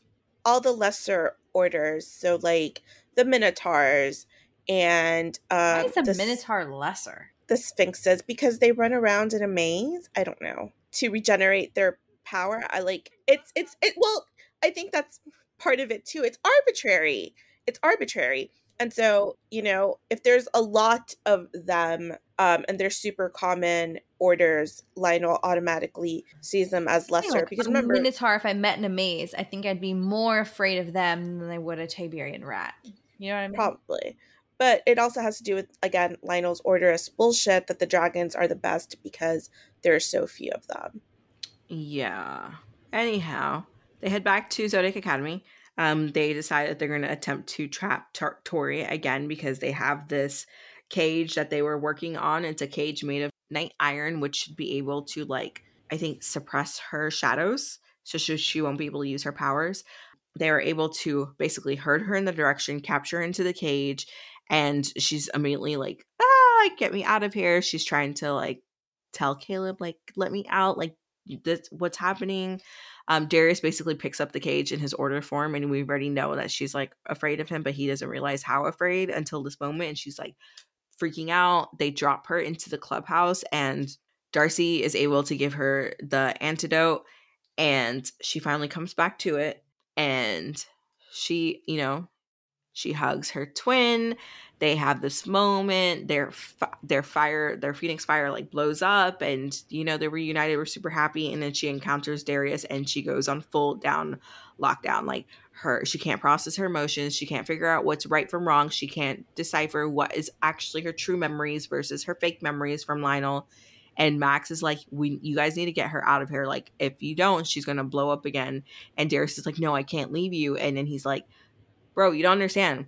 You are causing majority of her pain right now and you need to get out. Like i'm sorry. I know she's your girl but she's afraid of you like deathly afraid of you. So max you know this is the first time we finally start liking max in my opinion because you see this softer side to him where he's trying to help tori get through her emotions and he sleeps with her at night and you know he like feeds her ba- bad dreams so that way she can sleep better and stuff like that and right. he's so really start to taking the toll of it. Use his siren powers for good with Tori specifically, and even he is has a hard time coming to grips because as he takes that the pain in, he is seeing a lot of the torture that she went through and realizes, wow, she's very much damaged. A lot of post traumatic events have happened to her that she's gonna have to work through. It's gonna be a minute. It can't be like, "Phew, you're healed. It's just it's not gonna work It- that it's way. It's going to be a journey. Yeah. And so that first night after he gets out of the room with him, he Darius goes to him and he's like, "You need to show me what you saw in her head. And he's like, no, I don't want to. And so Darius is like, no, you're showing me. And he finally gives in because he's so tired. And Darius is livid because he's reliving his girl's trauma. And he finds out that the he basically blames it on himself because his dad is doing all of this stuff because of him, because Tori is his weakness. And you kind of like, it's another stab into the heart. Um, after this, you know, Tori gets better. You know, she goes back into class. She's pretending to be under Lionel. So this one scene I really want to talk about because it's a Tori and Darius scene, and they meet up in the clubhouse, and she's like, "I want to apologize because like I should have known that you weren't." You know what I was thinking you are, but of course the stars are still against them. She still has this guardian bond, and she's like, "Hey, do you like ever, you know, long for Lance the way I long for your, Lionel. And he's like, I do, but it's not as bad as it is for the Guardian, is as it is for the Ward, or it's not as bad as for the Ward as it is for the Guardian, and she is the Guardian. And then immediately in his head, he has like a aha moment where he remembered Lance did not feel it as badly as when he was in the mortal realm. So he's like, come on, let's go. They run away to Manhattan and they have a little date night and they go to a Mexican restaurant and they eat their food and she steals a bike and they race down the street and they have their cute moment and nothing sexually happens, but it's just one of those like feel good moments where you're just like I can see this happening in the future. I know, and, and they're forever. building back the relationship. They're Tori's working through her pain and the fake memories that Lionel has instilled in her. And it's just like, oh, they're so cute getting back together. I know. And you know, she even admits that like you know, I still am afraid around him. Like he, that's my immediate reaction, but it's more like I'm not afraid of him, but like not in a way that makes her want to run away. It's in a way that makes her want to run to him. Um, so we're like, okay, great, we can deal with this fear. So Lionel has a dragon guild party where he invites all of his dragon asshole friends to the palace and he makes Tori attend and you know she meets dante there and before she dances with dante lionel the asshole he is dark coerces him to go screw another dragon named juniper and give him more storm dragon babies. And he is like all right cool which is something we learn about in ruthless boys but he whisks Tori away onto the dance floor and he basically tells her like hey I know your secret can you help me out with this? And she burns away the coercion and he's like all right cool great. Um he's like then my wife is out. gonna kill me. And you're like do I know your wife? Yeah. but if you read Ruthless Boys you sure do you know the wife. Um so she ends up hanging out with Lance the rest of the party and they're having their little jokes and you you know they're having their bonding moment and then they find out that Lionel basically gives up Catalina as part of an agreement with another dragon to do something for the kingdom. And she is on her way back to the palace to go into a room with this dude and basically get raped. Um, because she does not agree to it. He is commanding her to do it. Right. And so he's basically using Catalina, the gorgeous trophy wife that she is, it's like, hey, you can sleep with my wife if you do this thing for me. And because she's Dark Dwarf, she has to say yes. She can't say no. So you know, you can only imagine what's going on in her brain as she goes marching towards this that she does not want to do. Mm-hmm. However, Gabriel had a vision of this and he steps in and um, well lance and tori step in because they're like we can't let this happen they go and they bust in and they s- try to save her um and there's like a fire that breaks out and then gabriel shows up at the perfect moment is like all right cool uh catalina here's some clothes let's go uh, I'm to save you and you're to go stay somewhere. I'm, I can't tell you where it is right now. And they basically fake her death. The other guy is to get charged for it because he can't remember what happened. And they're to spin the story as like he lost his control and ended up killing the queen, which is Catalina now.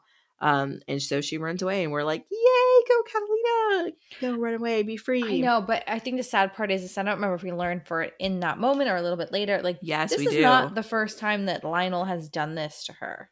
She admits it. She's like, "No, you shouldn't have done that," because she tells Tori like he's gonna get pissed, and you know we're gonna have to deal with this. And Tori's like, "No, no, no, no. Like we're we're going." And then we also find out Lance has this realization that the entire oh. time, the past oh. couple of like for the past like 10, 15 years, when Catalina has been coming on to him during these like functions and he's been cringing internally because his best friend's mom who grew up with him like as a mother is hitting on him has been telling him in these very specific words that she needs him to help her and then he realizes it and he feels so guilty Can you find the words? Do you know what it is?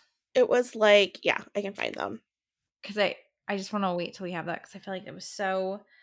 Here we go. Whenever she came pawing at me or flirting with me, she always used to say the same things over and over, always the same words in the same order, and I was so caught up in being horrified. Handsome, enamoring, lovely, powerful. And sometimes she'd add unbelievable and sexy too. So help us.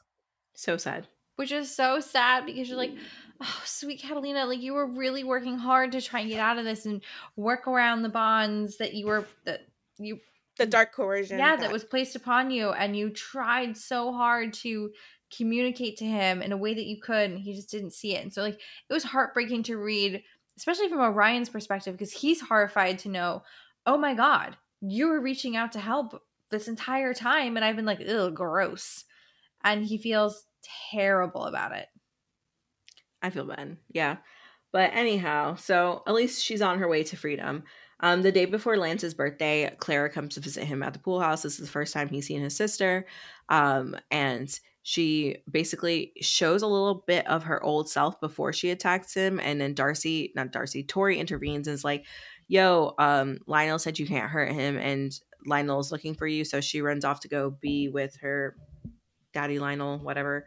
Um, and then Tori brings him a bottle of bourbon and a gift. And the gift is a ring with her blood in it. So he can be able to access the passages. And he's like, This is great. This is sweet. Thank you. Um, but I can't leave because I'm still bounded by the shadows here. And she's like, I can help you with that. So now he has free reign to leave the palace and run away for when he needs to run away. Another sweet sibling moment.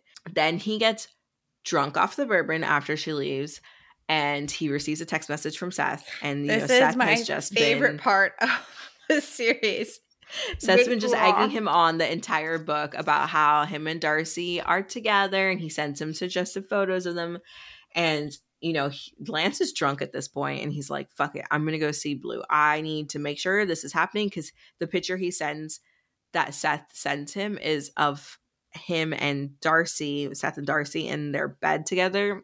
And he's like, I just need to confirm if this is true or not because he's been in his feelings. And so he takes off off the passage.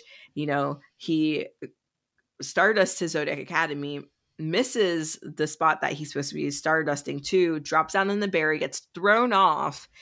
And then he is able to go through the barrier and he realizes, oh, I can't be seen as Lance Orion. So he creates an illusion and he's like, I'm to be a Minotaur or like a Pegasus or something like that. And he basically m- combines himself into illusion that looks like he's like some snow beast monster and he runs into Kylie and she freaks out. oh my god it's the greatest i mean she really freaks out about it Yeah. Yeah.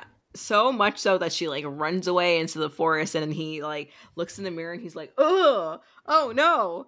Um anyhow, so he scales the walls and he looks into the window and he sees like this couple having sex and he's like immediately heartbroken. And then he realized that the couple is two guys and it's not Darcy at all and he's at the wrong floor. So we get some comedic relief here. Stupid hops drunk up- orion another floor and then he sees what the pictures had. Like seth is in his form his wolf form cuddling with darcy and he's heartbroken. So who does he go to mend his heart his baby boy darius he zooms over to ignis house and darius is like oh who's there and then he's like it's me Lance." We just had Darius's reaction because of your voice. So good job. Good job. oh god so great it's just so funny that like he keeps terrifying people as he moves on and it's even better with kylie it's like you know later on in the episode after the scene commences and ends um you know she's like beware of a snow beast on campus she has like flyers all around campus and people are like she's batshit crazy. But also nobody's talking to her because she's still like out of sight out of mind as being punished from like seth and Dar- darcy from like the last book. So darius is like no seth and darcy are not together i promise you that. And he's like well can you just double check and confirm and like confirm with me? Because i keep getting all these text messages and he shows the entire chat from all of seth's messages of like all these photos. And he's kind of like no. And well, Darius figures out what Seth is trying to do, and so he also like kind of decides Well- to hop on this train. well he confr- like confronts seth about it like later. And he like realized as idiotic as this plan is it's really funny and it might work. So he goes along with it. He's like fine i'll help you out but at this time when he's with darius you know the two of them are talking and lance is basically like yeah when you shared a throne with the vegas and darius is immediately like no just because i'm pining after her and she's my girlfriend and i'm friends with darcy does not mean that i'm giving up the throne like the throne is still meant for me and the heirs, and that is the stance. And Lance is like, "You're a fucking idiot." Um, Even us also- are like, "Oh, Darius, have you learned nothing, you dumb dumb?" Yeah. We're also thinking, what a fucking idiot, Darius. and so Lance is like, "Yeah, no, I'm asking you to share the throne with the Vega twins. Like that is the best option." And Darius, of course, immediately is like, "I can't believe you support them versus me," and he's butthurt. And so like Lance takes off and goes back to the palace. That next day is his birthday. It's also Catalina's funeral. And so Darius realizes like even though his mom actually isn't dead, how important it is to keep the people in your life because he's all up in his feelings and he tells Lance that. They have a sweet moment. And then later that night is the full moon. And they're able to open the diary, and only one person is able to read it because the other person does not support the Vega twins, aka Darius. So Lance reads the diary and he finds out where the Imperial Star is hidden, which is some like famous graveyard where all the powerful Fae live. Um, so and they need this the rings that Darcy's mother left for the twins. So they head back to campus. The both of them split up. Lance goes to Tori or to go find Darcy to get her ring, and Darius goes to find Tori. The Scooby Gang is hanging out at the clubhouse, and they're like, "No, no, no, no, no! If you're going on a mission, I'm going on a mission. Let's round up the gang and let's go." So they all head out to the graveyard. This is the first time all of them, including Geraldine, are together. So this is like the moment the Scooby Gang is working together. They encounter some like weird graveyard dogs. There's a lot of stuff happening. Um, the Scooby Gang is basically fighting for their life, and Darcy and Lance go off to find the tomb, the burial, where it's supposed to have the Imperial Star, which is supposed to be Azriel, his dad's tomb. Um, and he finds it. They're able to enter it, and Darcy and him have this cute moment, and she finally is told why he gave up on them, and it wasn't that he didn't support their relationship; he just supported her more and wanted her to be on the throne and be queen.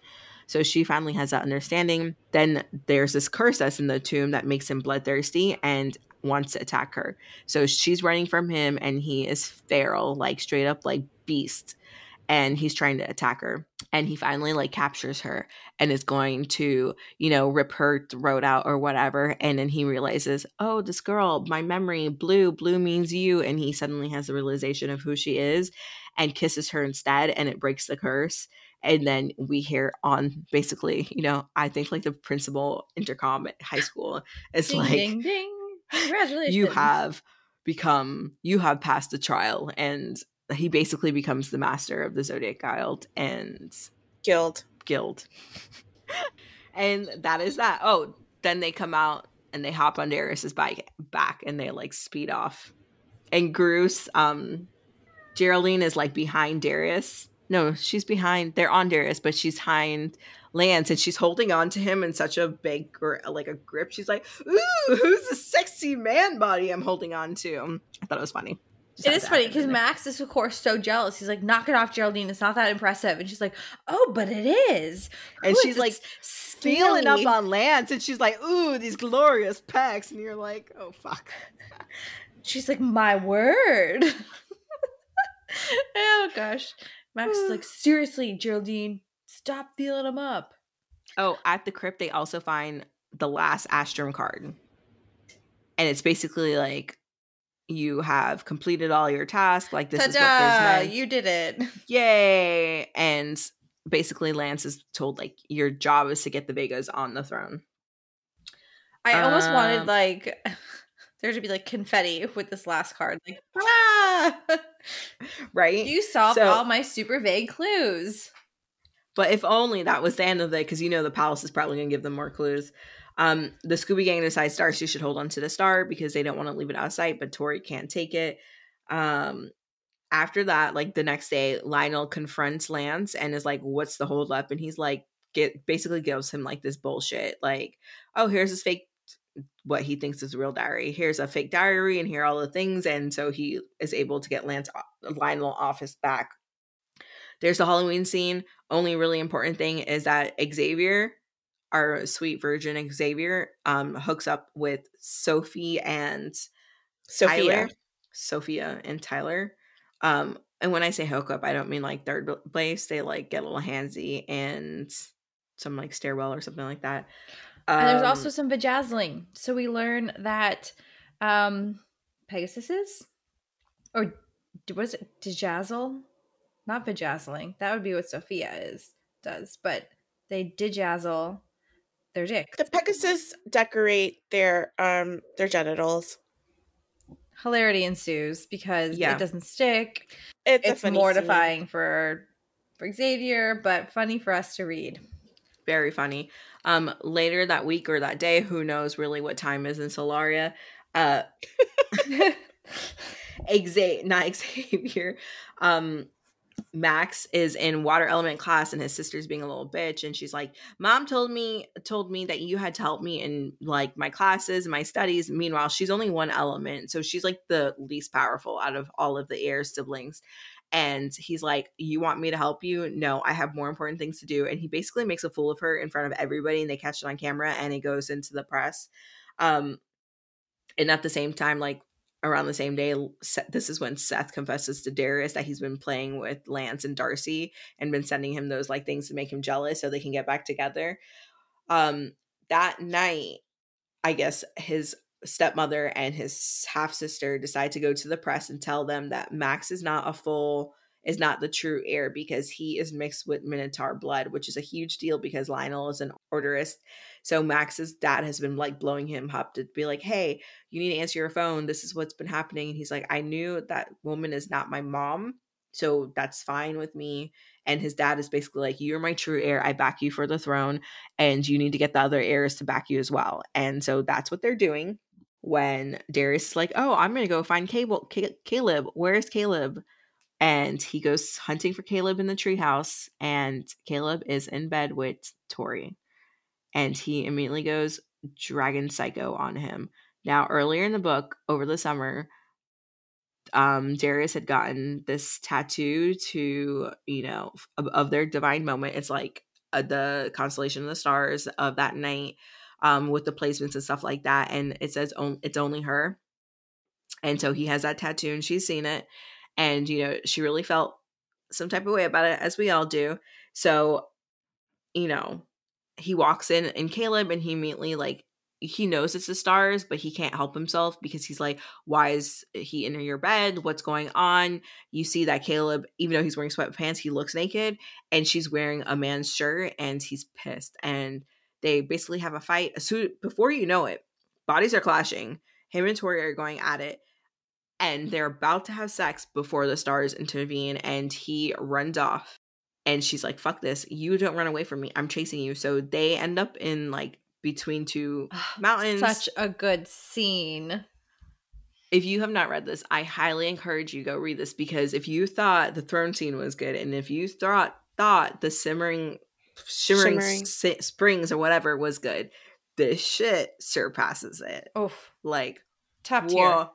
Whoa ow Eee. I will say they And set just- up the tension real well too. so Yeah. much tension And I just want to clarify that the reason Caleb was in bed with Tori was because Max had um sleep was sleeping with her to help her, you know, through her nightmares and Caleb picked up that it was really weighing heavily on Max. So he decided to get into bed with the three of with the two of them so he could help Max. Um, but then Max got the phone call from his dad that, you know, Ellis and his stepmom were Being a bitch. bitches and released his info. Um, and so then Caleb and Tori ended up in bed alone, but Tori didn't even know he was there.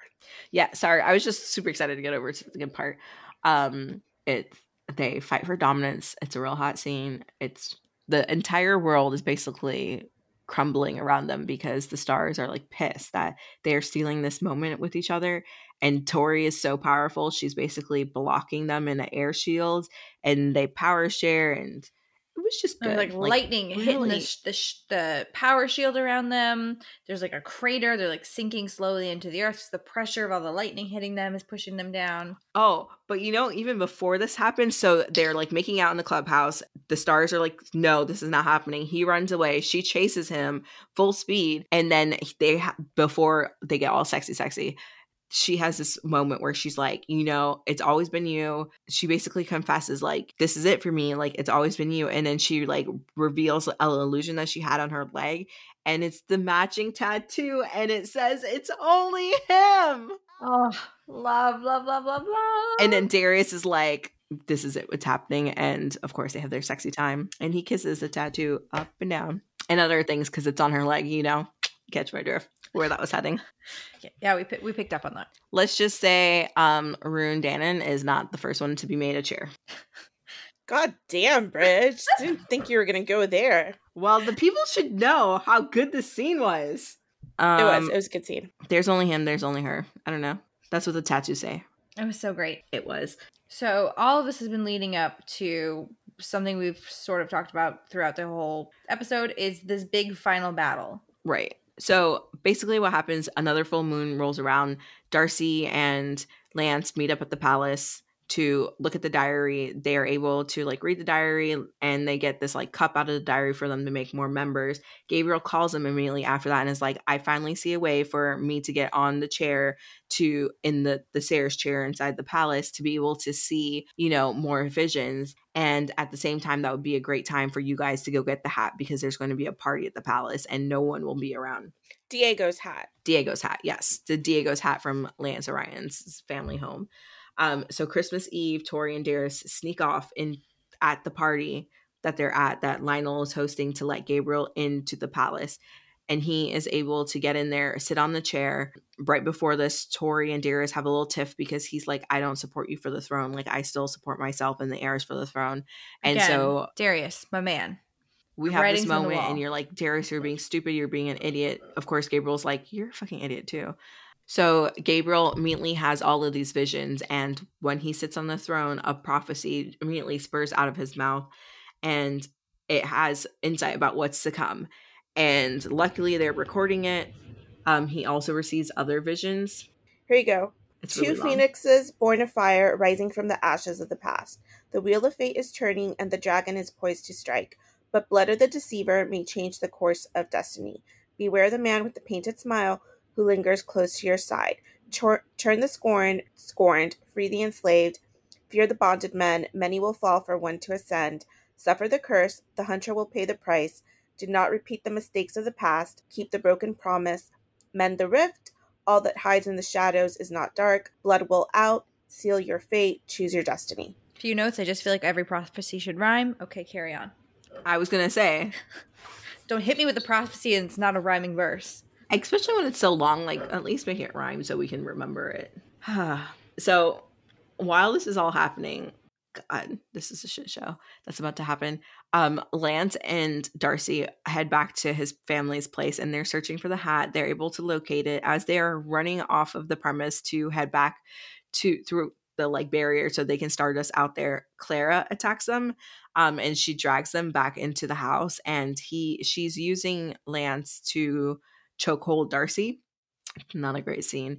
And basically, she has him stab Darcy several times to the point where Darcy is dying. And Darcy, in the meantime, is trying to burn away his shadows so he can get control of himself. Um, Stella, Clara, and Lance's mom walk in on them with Diego's mom and is like, What's going on? And Darcy, before she was stabbed, was like, "Oh, we are here to find the star." I was told that it's part of, you know, Lance's dad's stuff in the basement. So Stella takes off.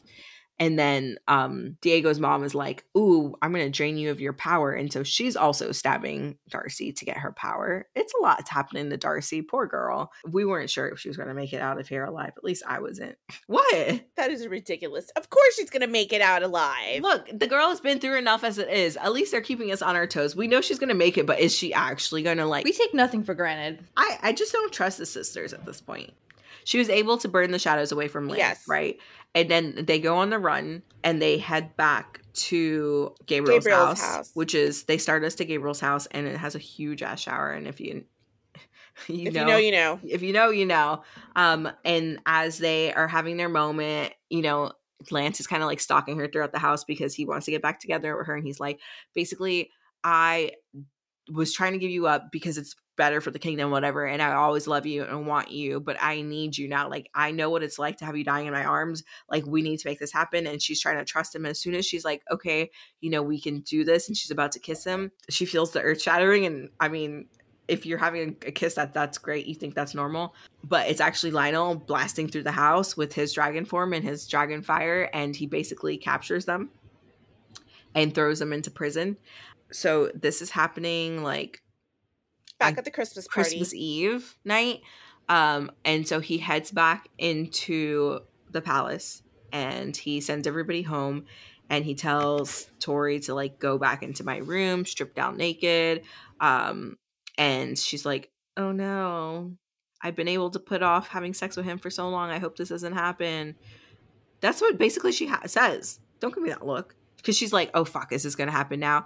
But basically he wants to strip her down to make sure that she doesn't have any of the antidote on her and then he uses his pr- suppressant on like order injection for her. Um they strap her up burn her with the tattoo and luckily she's strong enough now to withstand the interrogation or whatever. And so she's going through this all night skip to christmas morning darius is waiting for his dad to join him for breakfast lionel strolls up and is like oh you're getting married today i have changed the law the laws in solarium you no longer have to wait until you're graduated to get married i'm done waiting for you you're gonna put some babies in Mildred and you're to finally fall into line. I have your girl. And he is like, no, I'm, he's basically like, I don't want to get married. Like, you can't do it. I love um, Tori. And then he shows the video of him torturing Tori and is like, this is going to continue if you don't fall into line. So he basically is like admitting defeat and he has to go marry Mildred. He gets ready, um, heads down and like there. the He has dread in all of this, because like he has to marry Mildred. There's no way out of it. Tori has to sit there and watch them get married. Yeah, and so he doesn't know Tori's going to be there yet. So he walks down the aisle, and Tori is wearing white, and he's like, "What?" Another freaking slap to the face, and he immediately goes to her, and Lionel's like, "Oh, I'm so nice of a father. I'm to give you guys a moment." Um, and they go into their little silencing bubble, and he grabs her face, and he's like, "Baby, tell me what to do." And I was like, going to cry at this moment, and she's like. tears in her eyes she's like there's nothing else like i'm so sorry like i you have to do it like because she thinks he's doing it for her and she's doing it for him and you know yada yada yada and Yeah. so freaking sad just quick editorial note um at some point tori like slipped up so um it was apparent she wasn't under control of the shadows and we also find out that lionel's been using vard his seer cyclops um to get inside information so that's how he knew that tori and like darius were betraying him and that lance and darcy would be at the orion house so that asshole vard the asshole also fuck that guy. Major Fuck fuck, that that guy. um so mildred comes walking down the aisle and she looks absolutely hideous poor darius. Um they have their little union and she basically drags him out of there so they can go have some dragon babies right? Um they get into the room and Darius is talking himself into this. He's like, I don't know how I'm going to get my dick up. Like, I just have to do this, get this over with. Then he's like, maybe I'll just bend her over and use my ice, my water magic to create like an ice dildo, and she will never know better. Like, she's a virgin. Like, how is she know? And then I'll deal with the fact that I don't have any ears later. As she he bends her over, and he's like feeling her up. He's like, "Wait, is this a surprise you had for me, your dude?" And it turns out to be Gabriel. Gabriel was posing as Mildred with an illusion, and he was the one that he got married to. So the union is fake because Gabriel's already married and it wasn't in good faith and honesty. And Mildred and is locked in a closet. Mildred is locked in a closet. Darius suddenly becomes pissed. He's like, Why did you make it so believable? Why did you grope on me? He goes, Remember when you did not welcome my sister into the school and you burned off all her clothes and you bullied her and did this and this and this? And he's like, Ah, touche. Anyhow, the two of them get over it. It was Gabriel's so funny. Like, so funny. You're like, the lowest low is that you're, he's marrying Mildred. And you're like, No, I can't believe it. And then he's like, Wait a minute. You're not was, Mildred. I think Gabriel says moment. something like, "Aren't you gonna warm me up or something first before he like pens him over?" Gabriel went full in on this, and it was just too good, too good. Um, Gabriel tells him like, "Hey, I need you to come with me to I don't even remember what the freaking name is. The jungle place where they like where he likes to fly." He tells him, "Hey, my sisters are going to die today. One of my sisters are going to die today, and uh, the only way I can see around this is if you come to me this to this specific place, which is in a jungle, and." you know, one of them will live. And, you know, him loving both of them, especially Tori, he's like, all right, let's go. They go through the jungle. Um, Darius is basically given the option to, you know, leave as is. You know, there's a potential like Tori will die, or he can give his life for Tori. She lives and he has one year to live with her. So obviously he takes the second option. As part of the deal is all their bonds break. So that's the star bond the Guardian bond, and it also breaks for Tori as well and Lance. So we cut back into prison where Lance and Darcy are, and it turns out that they're not in a traditional prison; they're in a pit that was previously used for like nymph trials or something like that. And Darcy has her order um suppressant injection so she can access her order. Lance finally does have his order. They gave it back to him and they're fighting these nymphs left and right. And yeah, because uh, Lytle decides to announce to the kingdom that um, Darcy tried to kill him previously. He's making it seem, you know, that Darcy and Lance need to be punished and they have to fight for their lives, essentially. Yes. So they are basically fighting for their lives the moment that they admit defeat and they're like holding each other because they just want to be with each other like before they die the rebellion breaks in and suddenly the heirs are there geraldine is there a huge fight breaks out between all of them caleb um is trying to get to Tori, who is up on the box with Lionel, and they're going back and forth, back and forth, um, because she's trying to protect Lionel. And then immediately her bond with Lionel breaks because of Darius. We at that time, the Guardian bonds, and she turns on him and she attacks him and she burns off his hand. And she goes flying. It was great. A Victory huge dance. moment for Victory her. Dance. Meanwhile, so, oh. I just want to say really quickly before the fight breaks out, um, Lance declares himself um, and he calls, you know, the Vegas his queens and Darcy his queen. Oh, and he kneels for her? Yeah. Yeah. It was it was great. Sorry, great moment. We're just running out of time. So if you have not read that part, go read that part. Um, meanwhile, this is the part that sucks because Shadow Bitch always comes back. Um, Lance and Darcy have been in this like shadow circle with Clara, and Clara is trying to put a curse on Darcy. And we find out through the Soul Hat before they got captured by Lionel that Clara is actually the Shadow Princess is actually someone called Lavinia, who is um, the Princess of the Nymphs, and you find out her story there. And she's been inhabiting Clara's body. So she's trying to put this curse on Darcy to fulfill some like thing that she was doing with the some Vega revenge before. Yeah, some petty revenge. She she felt that she was wronged by the previous Phoenix Queen and the previous Dragon Lord. Um, and so she's taking it out on the Phoenix mm-hmm. Queen's heirs, i.e., Tori and Darcy. Right. So she's trying to put that curse on him and she needs blood. So she uses Lance's blood. Um, and Lance actually kills Clara because she you get glimpses of Clara throughout this entire scene of her like original she's begging Lance like kill me like set me free is basically what she's saying so he stabs her and he thinks it's done right no shadow bitch shows up behind finishes off the curse and we don't know what the curse is so Darcy's on the floor. She has a, shadow handprint on her arm. You know, she can't feel her order. Um, and then it gets worse. Like the more nymphs show up and they have to retreat. They hop on Dante's back and they roll out and and That's how the book ends. They are fugitives. They're on the run. No, I will Mm-hmm. say I like that this book ended at like a natural point to end. It wasn't some crazy cliffhanger. We had a battle. Our main heroes got away. We had a win from Lionel, but we also suffered a loss of this crazy curse that now we know something spunky with Darcy. Um, but overall, super good book. I think one of my favorite in the series. It Yeah. is one of my favorites in the series. So- as well. I want to say that one, I thought we were really lucky that we were able to read the first six books um, without any breaks. Yeah. Um, because if I had had to read, you know, book four especially, um, and then wait for book five, I think I would have died. Um, I think you would have lost me. It would have taken me a while Yeah. to come back. But so we were able to read all six, and I remember specifically reading this scene while like on the exercise bike and like texting you guys um because you guys hadn't read the book yet and i was like oh my god oh my god oh my god like freaking out full on just i don't know what to do here um it was crazy action Very action packed. very action packed and you still get like those very high emotion parts because when Darius was, you know, talking to the stars or whatever, they're giving him the options. They give him visions as well so he fully understands what's going on and the vision of him on Christmas Day like in the future holding on to Tori and Tori's crying over him and his body just releases power and he basically Was dies. she pregnant in that vision also?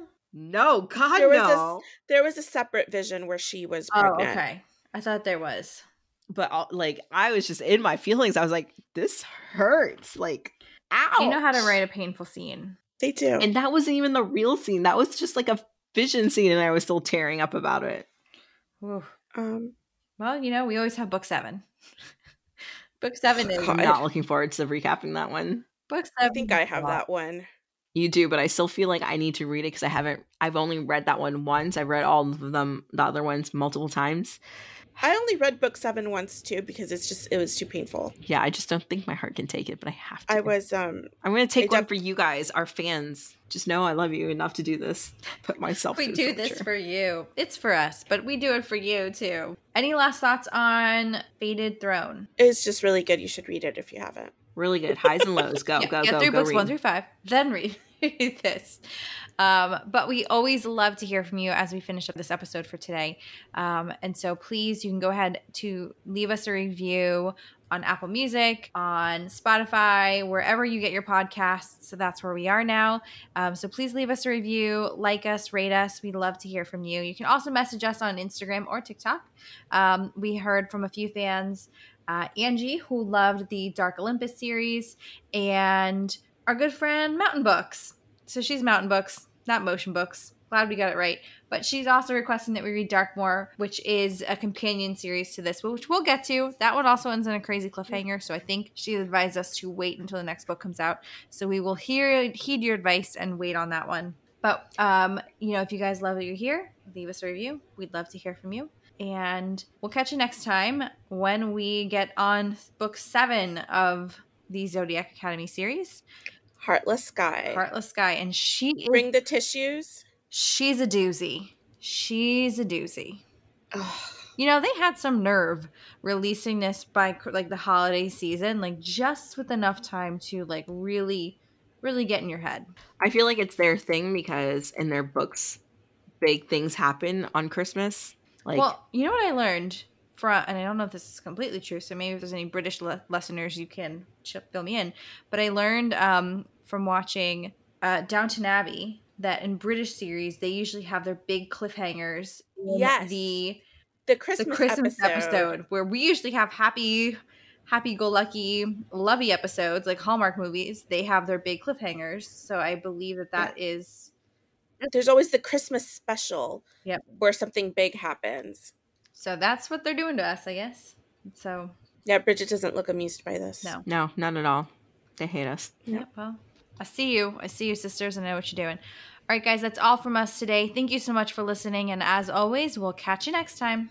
Bye. bye Bye.